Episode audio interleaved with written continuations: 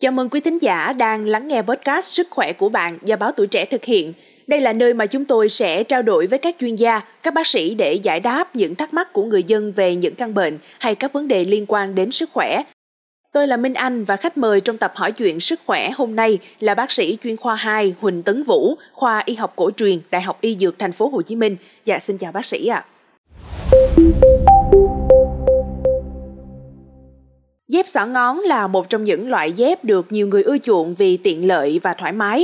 Tuy nhiên có nhiều cảnh báo cho rằng việc mang dép xỏ ngón không tốt cho xương khớp. Bác sĩ có thể cho biết rõ hơn về vấn đề này và nên lựa chọn dép như thế nào cho phù hợp ạ? À? Như chúng ta biết cái uh, dép xỏ xỏ ngón là nó sẽ uh, hiện nay là một cái thời trang được ưa chuộng. Tại vì khi cái dép xỏ ngón này nó bộc lộ được các cái ngón cũng như là mình làm neo đó tức là nó bộc lộ ra những cái ờ, hình ảnh đẹp rồi nó bộc lộ ra cái bàn chân của người đó đẹp. Tuy nhiên khi mà sử dụng uh, uh, dép mà xỏ ngón lâu dài uh, thì nó sẽ đưa đến rất là nhiều cái vấn đề uh, đối với bàn chân. Thứ nhất là nó gây tổn thương. Thường là xỏ ngón của ngón uh, uh, ngón thứ nhất và ngón thứ hai thì nó sẽ làm sưng nề ở cái uh, uh, cái vùng uh, cân cơ ở cái ngón một và hai. Uh, cái ngón, cái vấn đề nữa là cái bàn chân nó không được coi như là à, phù hợp cho nên nó cũng đau bằng chân. Rồi các cái ngón thì khi đi nó không được che chở cho nên cái ngón nó sẽ bị tổn thương khi chúng ta da chạm à, da đập vô các cái phần khác cũng như là à, mắt cá phần gót đều cũng bị à, tổn thương. Cho nên à, dép xỏ ngón nó, nó giúp ừ, chúng ta bộc lộ được cái vẻ đẹp của bàn chân. Tuy nhiên đứng về mặt y học thì chúng ta hết sức là cẩn thận nó sẽ ảnh hưởng đến cái uh, tổn thương về xương khớp ở ngón và điều này nó sẽ không có lợi cho cái à, bàn chân.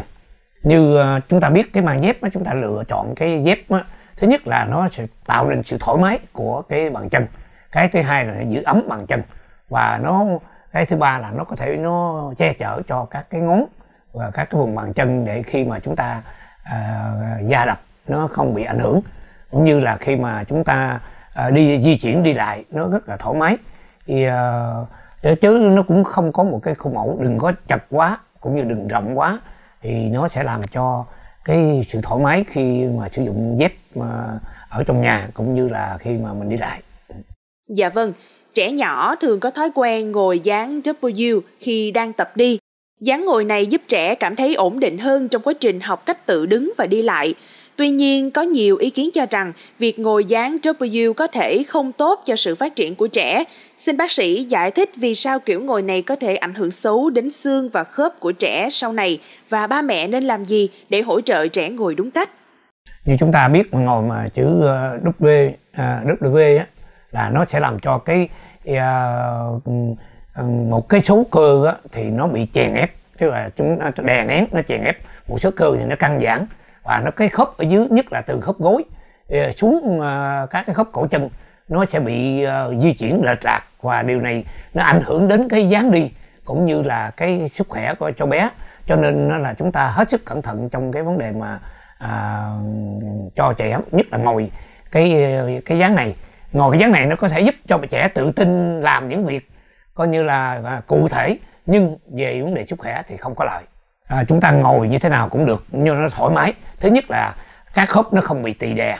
Cái thứ hai là cái cái cột sống nó được uh, thẳng và cho trẻ một cái cái cái uh, không gian một cái khoảng không uh, vui chơi. Tất cả các cái uh, khớp đều được uh, thể hiện. Thì điều này nó sẽ phù hợp. Chứ nó nói chung là cũng ngồi như như mà như một cái người bình thường. Thì điều này nó sẽ uh, rất là tốt trong cái vấn đề mà về sự phát triển của trẻ chiều cao cân nặng cũng như sự phát triển của các cái khớp.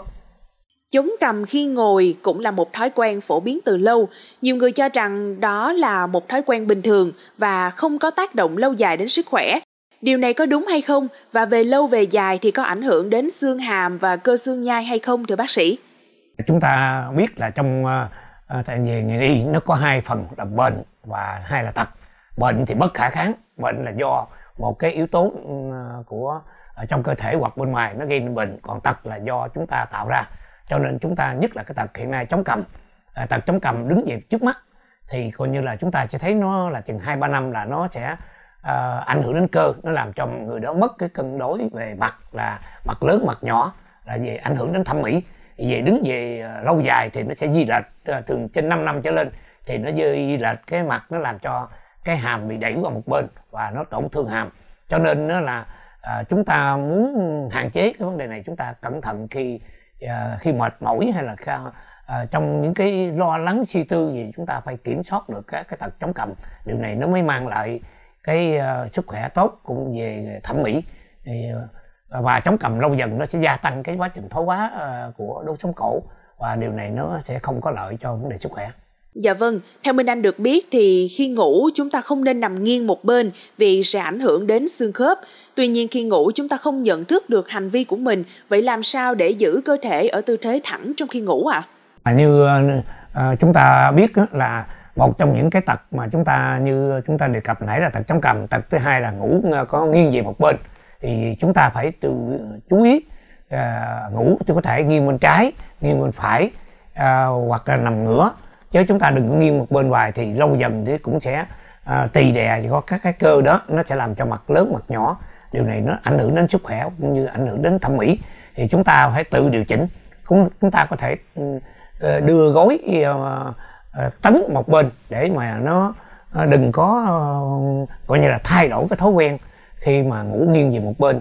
Điều này nó sẽ giúp cho cân bằng cái mặt là nó sẽ ảnh hưởng đến uh, uh, về nó làm cho cái uh, ảnh hưởng đến thẩm mỹ ảnh hưởng đến cái vấn đề sức khỏe. Khi mà cân đối như vậy thì cái nó sẽ uh, gia tăng thêm cái vấn đề mà à, là làm đẹp giúp cho mặt cân đối và các cái xương cốt nó không bị tổn thương nó sẽ có lợi cho sức khỏe nhiều hơn. Cũng có một vài bài báo thông tin cho biết nằm nghiêng một bên khi ngủ gây sức ép lên hệ tim mạch. Bác sĩ nghĩ sao về vấn đề này ạ?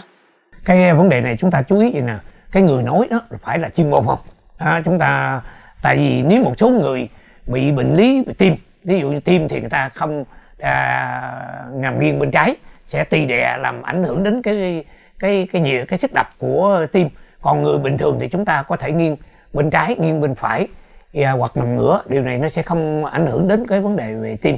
Còn chúng ta khi mà nghe ờ, phân tích để chúng ta phải xem à, cái sự ờ, phân tích về à, tư thế nằm phải bởi chuyên gia về uh, y tế nhất là những cái ờ, ờ, chuyên gia về ờ, xương khớp về chỉnh hình thì những cái chuyên gia này nó giúp chúng ta mang lại một cái sức khỏe mang lại một vẻ đẹp cũng như mang lại một cái cân đối về vấn đề xương. Còn hiện nay trên mạng chúng ta thấy rất, uh, tràn lan những người chuyên gia tư vấn uh, rất là uh, nhiều nhưng mà những người đó không phải là chuyên môn.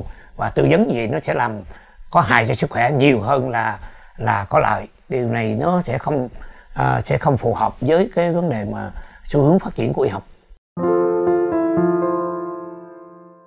Dạ vâng, rất cảm ơn những chia sẻ vừa rồi của bác sĩ. Thưa quý vị thính giả, các thói quen không tốt như đi dép xỏ ngón, gồi dán W và ngủ nghiêng một bên có thể gây hại cho xương khớp của chúng ta. Điều này có thể dẫn đến việc hao mòn sụn khớp, căng cơ và áp lực không cần thiết lên các khớp, gây đau và khó khăn trong việc di chuyển. Để duy trì sức khỏe xương khớp tốt, nên tập tránh những thói quen này và thay thế bằng cách đi dép thoải mái, ngồi đúng tư thế và thay đổi tư thế ngủ. Hãy tập thể dục đều đặn và củng cố cơ và duy trì sức khỏe xương khớp. Cùng với việc duy trì một chế độ ăn cân đối chứa canxi và vitamin D, điều này sẽ giúp bạn sống một cuộc sống khỏe mạnh và linh hoạt hơn. Một lần nữa, Minh Anh xin chân thành cảm ơn sự có mặt của bác sĩ chuyên khoa 2 Huỳnh Tấn Vũ khoa Y học cổ truyền, Đại học Y Dược Thành phố Hồ Chí Minh. Cảm ơn quý vị và các bạn đã lắng nghe số podcast này. Đừng quên theo dõi để tiếp tục đồng hành cùng với podcast Báo Tuổi Trẻ trong những tập phát sóng lần sau. Xin chào tạm biệt và hẹn gặp lại.